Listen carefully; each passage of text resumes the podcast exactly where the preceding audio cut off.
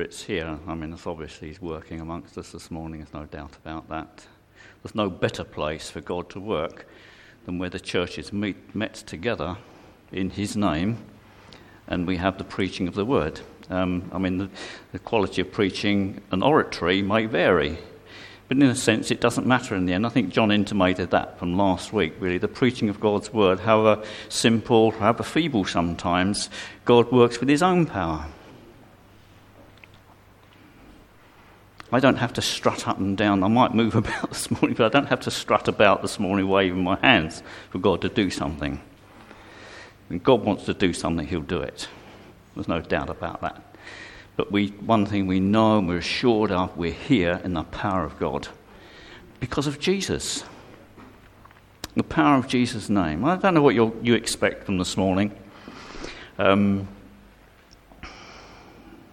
it would be quite easy in some way to, to preach about healing, but I don't. I, I want the sort of way we're going this morning. I want us to soak ourselves in the truth of God's word. That we, there might be, in some way, we might be moving toward recovering what God wants for His church, recovering the place where God, God manifests His own presence by the things that He does. That's what, I, that's what I really want, and I'm sure that's what you really want too. And I know people are praying towards this morning that we might see healings. Um, I suppose if we, we think about healing, uh, our mind, or your mind, my mind, I don't know about your mind, I don't know where it goes, but um, my mind immediately goes to American style preachings where you have one man laying hands on people and they all fall down and they're all healed. They're all healed of diseases. But to be real about this, that is only one very small area of God's healing power. A research was carried out that if there were no psychosomatic problems in people's lives, there would be 60% less medical problem, problems. So I think there's healing of the mind, healing of the emotion, healing of the whole person. And when we talk about healing, we're really focusing sometimes on our, our sicknesses and our illnesses. I'm going to read a passage, let's read a passage of Scripture together. And um, I'll just borrow Margaret's Bible because I don't want to mess about with my iPad here for a minute. If you can turn to, to Matthew chapter 4.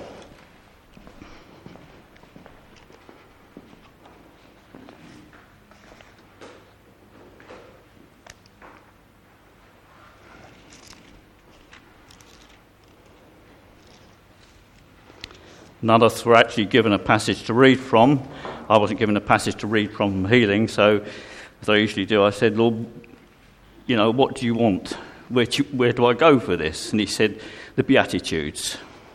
All right, but we're going to start in chapter 4. Maybe we'll see how this works out in the end. Matthew chapter 4 and verse 1 remember we're soaking ourselves in the truth of God more than me preaching to you about healing this morning. Then Jesus was led up by the Spirit into the wilderness to be tempted or tested by the devil. In another place, one of the itis writers that God led him into the desert. So it's something that both Satan was at and God was at working in Jesus' life. This was a demonstration of the power of God. Then Jesus was led up by the Spirit into the wilderness to be tempted by the devil. And after fasting 40 days and 40 nights, he was hungry. And the tempter came and said to him, If you're the Son of God, command these stones to become loaves of bread. But he answered, It is written, Man shall not live by bread alone, but by every word that comes from the mouth of God. Then the devil took him to the holy city and set him on the pinnacle of the temple and said to him, If you're the Son of God, throw yourself down.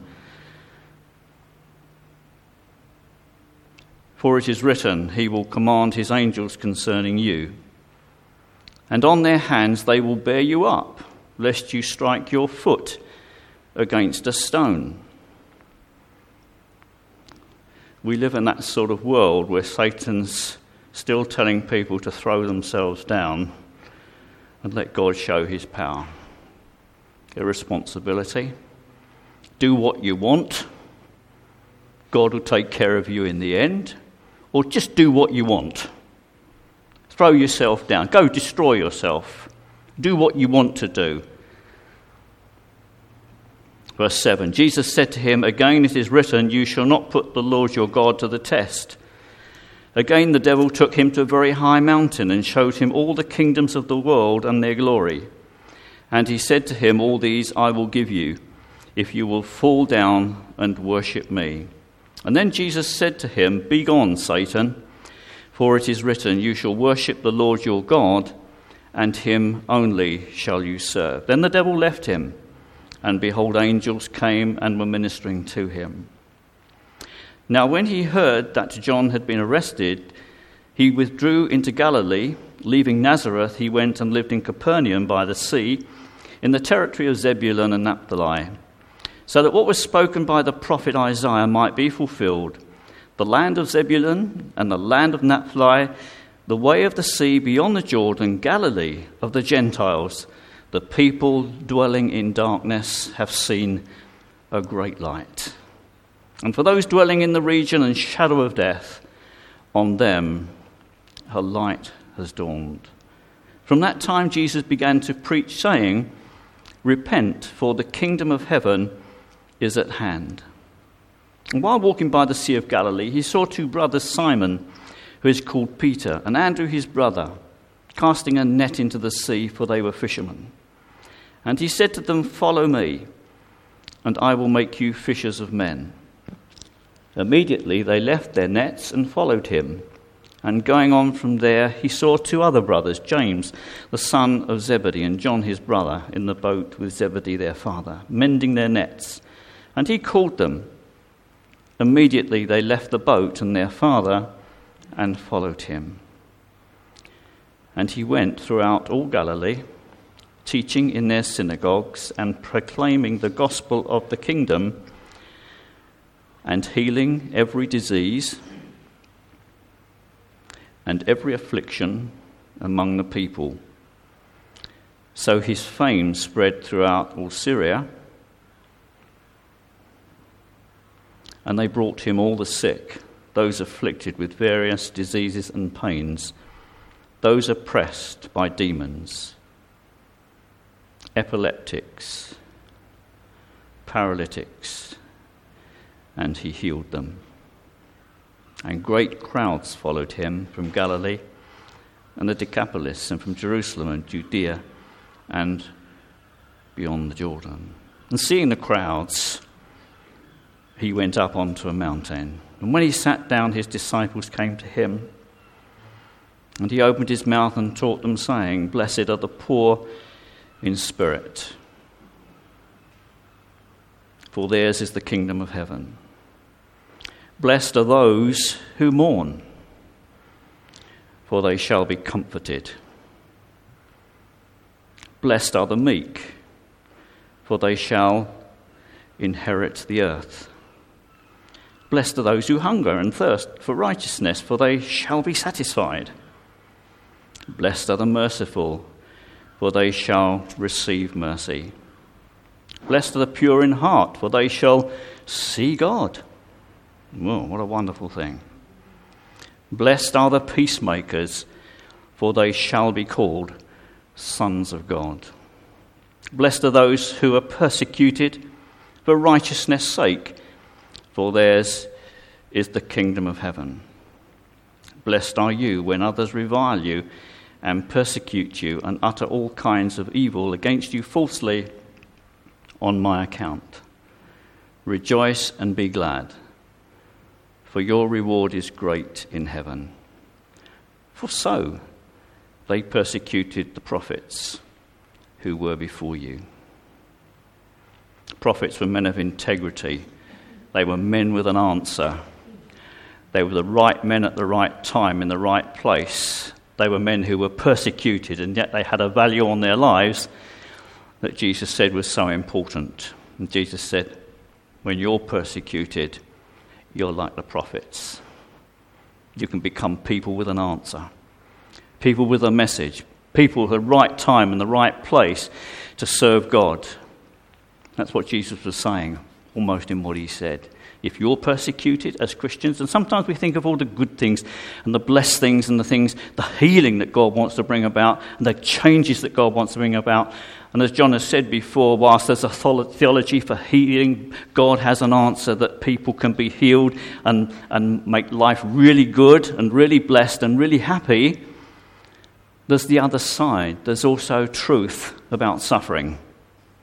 There's truth about how we cope in difficult situations. The truth about how God actually works out healing to us going through difficult situations.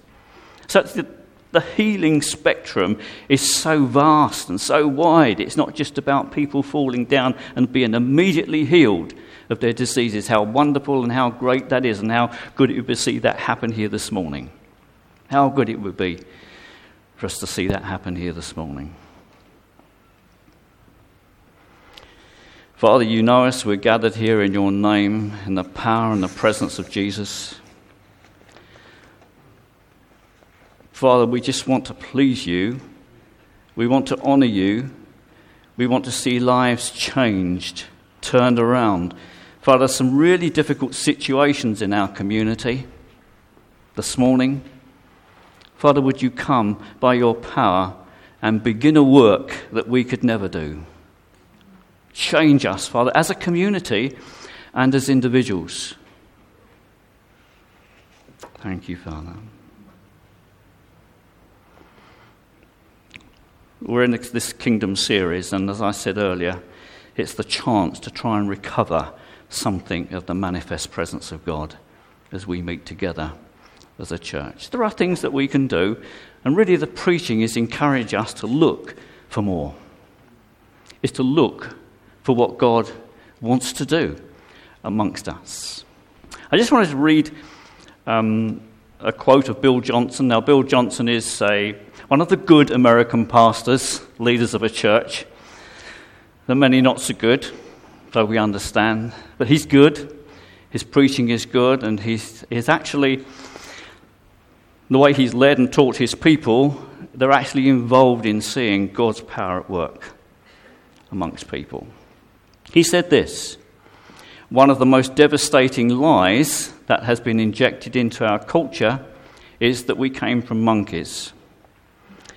It's devastating for this reason. If you get rid of a creator God, you get rid of design. If you get rid of design, you get rid of purpose. If you get rid of purpose, you get rid of accountability. If there is no need to be accountable for your choices, it dismantles any sense of fear of God. That's not being afraid of God, but that's admitting that actually God is the creator of the world and that He is involved in our lives every day. You know, the understanding, the respect that what's said, what God has said and recorded in our Bibles is actually what He wants, how He wants to deal with people. And that's wonderful. And he went on to say is that the fear of God is the beginning of wisdom. The beginning of wisdom.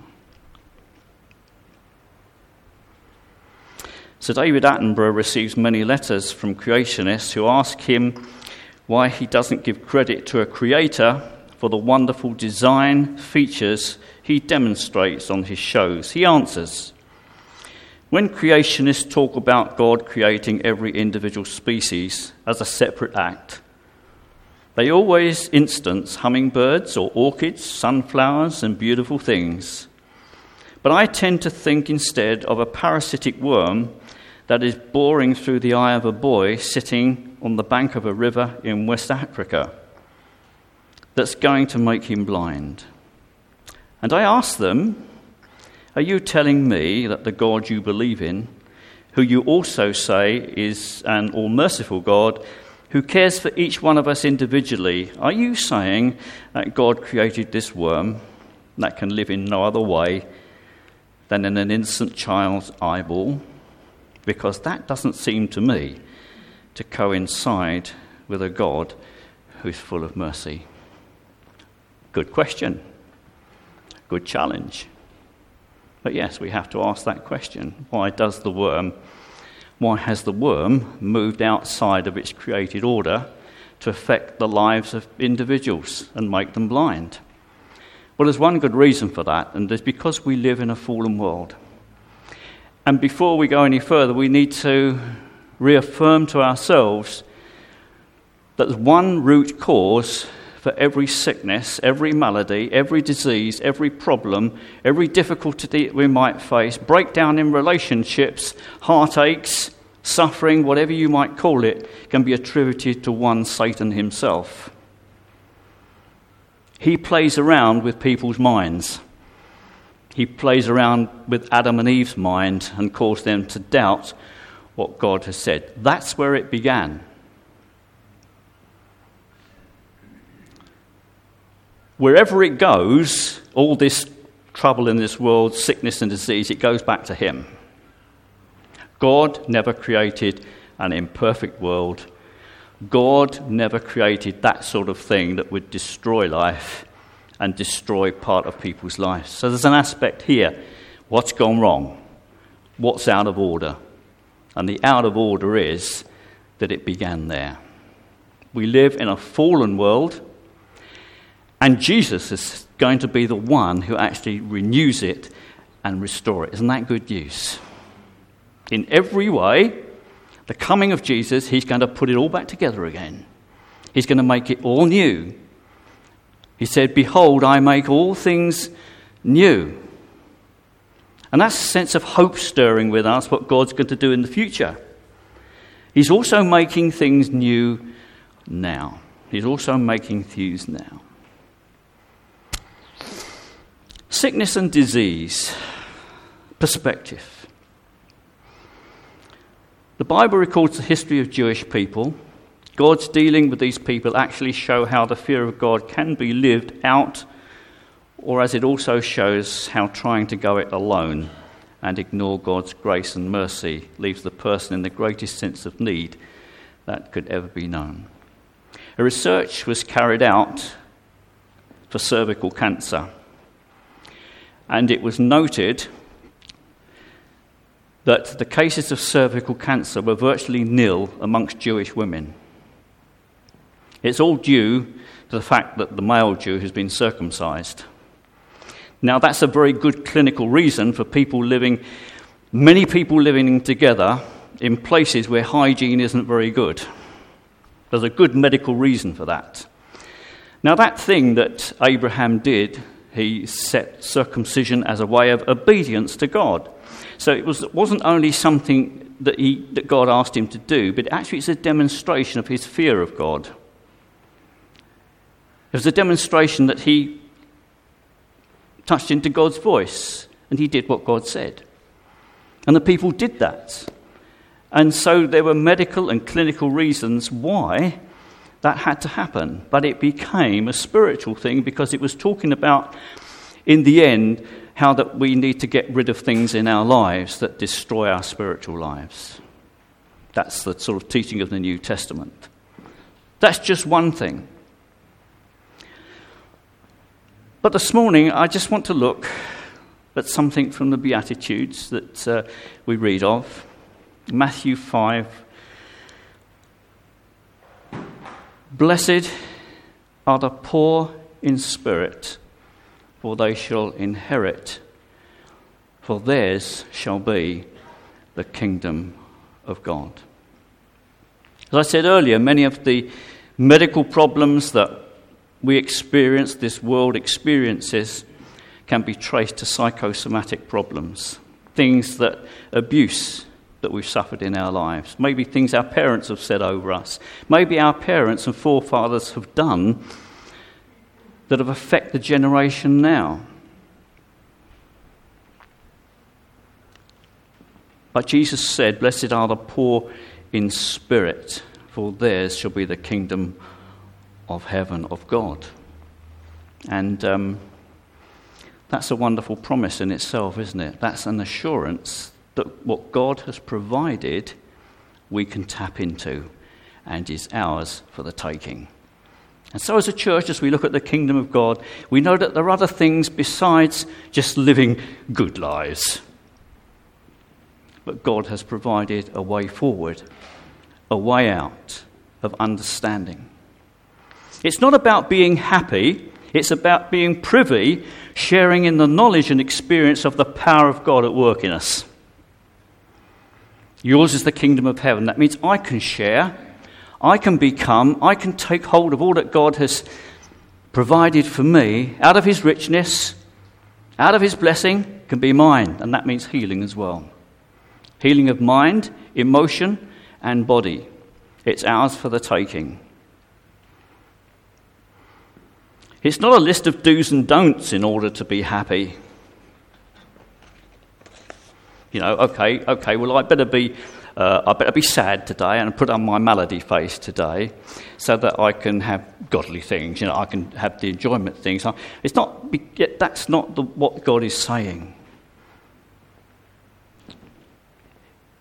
It is saying you have spiritual poverty but you need spiritual poverty also that you can know spiritual richness. Spiritual richness. The wonder, this word blessed, it exhibits the dynamic influence that Jesus Christ can have on our lives. It's the product of association with the outflow of his life and teaching and ministry. It's the word of celebration, the word of celebration for our lives when we know Jesus Christ as our Saviour. In other words, we enter into all the blessing that God has through knowing Jesus Christ as Saviour. That's a celebration over our lives. So when it says, Blessed are you when you're poor in spirit, it means the door is opening. The door is opening for you to know all the richness of God that gospel brings. All the richness of the gospel, all provided through Jesus Christ. You know, God wants to deal with our spiritual need this morning as well as our physical needs. Maybe even more so. God can change. I, I, I, sometimes see that we've got little confidence in what God can do, and that's me too. And God wants to raise our confidence level. He wants to raise an expectation of what He can do for us this morning, of what He can do for us. He wants to heal us spiritually and physically. Poor in spirit. What does this mean? A poverty of the spiritual in our lives. You know, there was a lady in Mark 12 that Jesus noticed who put in all that she had into the treasury. She put in all that she had. She was a poor lady, she was a widow, and Jesus noticed that she put all that she had into the treasury. But there's a bit of a twist to this story because she put in two mites which made up one farthing. She put in her entire wealth on that occasion, and Jesus noticed that. And this is the point it was of value, but it had no buying power. Okay? The twist is this it had value, but it had no buying power. And here's the first spiritual need that we need to recognize God wants us to come to that point of submission that what He has said about our lives against what we think about our lives, so that we might actually enter in for what He wants to do in our lives. Now, let me put this in another way. Consider ourselves standing before God. We might say, well, surely doesn't God notice the good things that I do? Surely He must notice that mostly I've never murdered anybody. Hasn't He noticed that, you know, just I'm a good person against all those other bad people out there? Hasn't He actually noticed that? Yes, he notices those things. They're of value, but they have no buying power in God's eyes. It can't buy you a home in heaven. It can't buy you acceptance with God. It can't buy me acceptance with God. For that widow, it couldn't buy her a husband. She had no money to buy a husband. She needed some sort of money to get a man's interest. She had no money to have a doctor at any time in her life. She put in all that she had. And the first spiritual need we have before God is actually submission. To get rid of all we think that's good in our lives. That's a tremendous spiritual need because it's at that point we come to what the Bible's talking about repentance. Lord, Julian mentioned it this morning, I've got nothing to bring to this table except all the things which actually separate me from you. What this widow did was to throw it all into the treasury. She just threw it all away. It's all she had, it was her entire wealth. It had value, but it had no buying power. And that is a problem in our world, isn't it? There's a problem with all of us. There's a sense that it's pride that keeps so many people from God. Surely in the end he will see. No. That is a desperate spiritual need. You know, God alone, as Julian mentioned in worship this morning, Jesus is the only one, the only way, the only one that can meet our deepest spiritual need. That's why Jesus said, if you really want to know the celebration of heaven, if you really want to know God's purpose, if you really want to know God's plan for your life, blessing, blessed are they, you need to be poor in spirit. God doesn't want you to be poor in spirit. He wants you to have a rich spiritual inheritance, but it's through that door.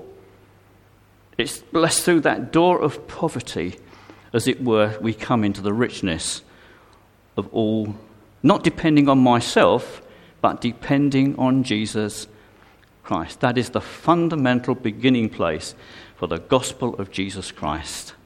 All of Jesus and none of me. None of me. The poor in spirit. So we're absolutely dependent on the mercy of God.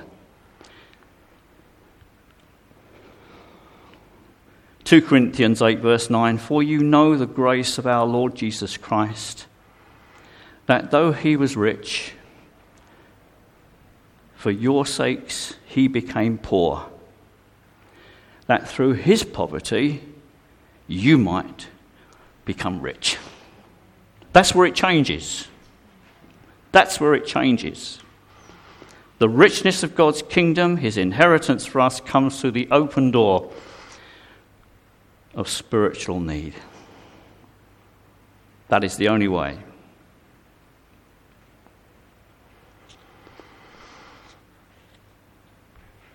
But we, with all with unveiled face, beholding the glory of the Lord, are being transformed, renewed into the same image from one degree of glory to another degree of glory, for this comes from the Lord who is the Spirit.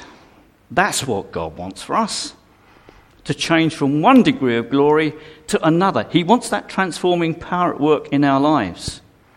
He wants to give us the lot this morning. He wants to give us the lot, whatever it is.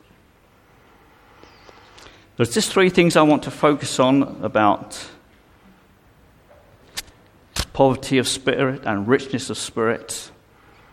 First of all, I've already mentioned repentance. It's needing that change of heart and mind to actually accept what God says about us is actually right. Is absolutely right. And I find there's just so many people who can't take that on. Some people have another dimension and say, well, doesn't what I think right, That David Attenborough, doesn't what, I, what he thinks is right? He has a point. The next one is authority. The next one is authority. When Jesus, the kingdom of God is about empowering believers with authority. When he sent out 72 disciples, he gave them authority to heal diseases, to cast out demons, and to do all manner of wonderful works. That was the authority he gave them. It came from Jesus, who alone has the authority in heaven and on earth. Now, the wonderful thing is, this is the second spiritual need repentance, authority. I once prayed to God, Lord, I want to pray with authority. And, the mess- and, and in my mind, this came back to me as quick as I sent it out. You can have this authority if you first show authority in your own life self control. If we look at one of the spiritual gifts in the New Testament love, joy, peace, self control. You know, if we want to know authority as the life of a Christian, God wants to develop it first in us. I think it's in Titus, it says that the Holy Spirit teaches us to say no. The Holy Spirit teaches us to say no. I think that is an amazing spiritual dimension which our world needs. Why? Because many of our medical problems are caused by people who can't say no. Can't say no to fags, can't say no to drugs, can't say no to sex outside of married relationships, people who can't say no to other forms of sexual abuse and whatever they may be, it has had a hold of them. And so the Bible tells us, not the Bible, it is a quote I got from this book. I've been dipping into this book, None of These Diseases. And um, in one place it says, I wouldn't take all that this book says, but it does say it's not so much what you eat, but it's what's eating you what's eating you. There's a deep spiritual need here which needs healing. And one of them is authority in our own lives self control. I don't say this with any sense of judgment or anywise, but so many today cannot say no to keep eating. And it's not because they want more food, it's because there's a deep spiritual need. That's just the way it is. I think God's about healing here this morning. As we learn authority in our own lives, it gives us authority as we work with other people, as we learn to pray for other people. God might say to us, What's the point of you praying for someone if you can't demonstrate authority in your own life? That is the one tremendous thing God gives us. He actually remaking us in the image of God, the ability to choose, the ability to choose what is right and what is wrong, the ability to make wise decisions in my situation, the ability for me to be the father I need to be to my children, the ability I need not to be judgmental, the ability to be merciful, because Jesus went on to say, Blessed are the merciful, for they shall obtain mercy. You know, it's a learning process, really, isn't it? It's a learning process. Authority, the second spiritual need. The third one is peace. Our world, well, I mean, look at Israel and Gaza at the moment. The man who can make peace is going to be a person who's raised up and noted for his ability to do that. But the only one that can make real peace in that situation is Jesus. There are Christians the Jews and Arabs getting on well together in Christian communities. There are other sorts of people getting on. There are also old people who learn who are getting on well together. It's not the question. Of a lot of places, old people, I've heard them, I've seen them at work, and they hate one another. Well, that's how it seems by the things that they say to one another. There's one customer I have up in Beltinge, and every time I go there, she puts her husband down something rotten.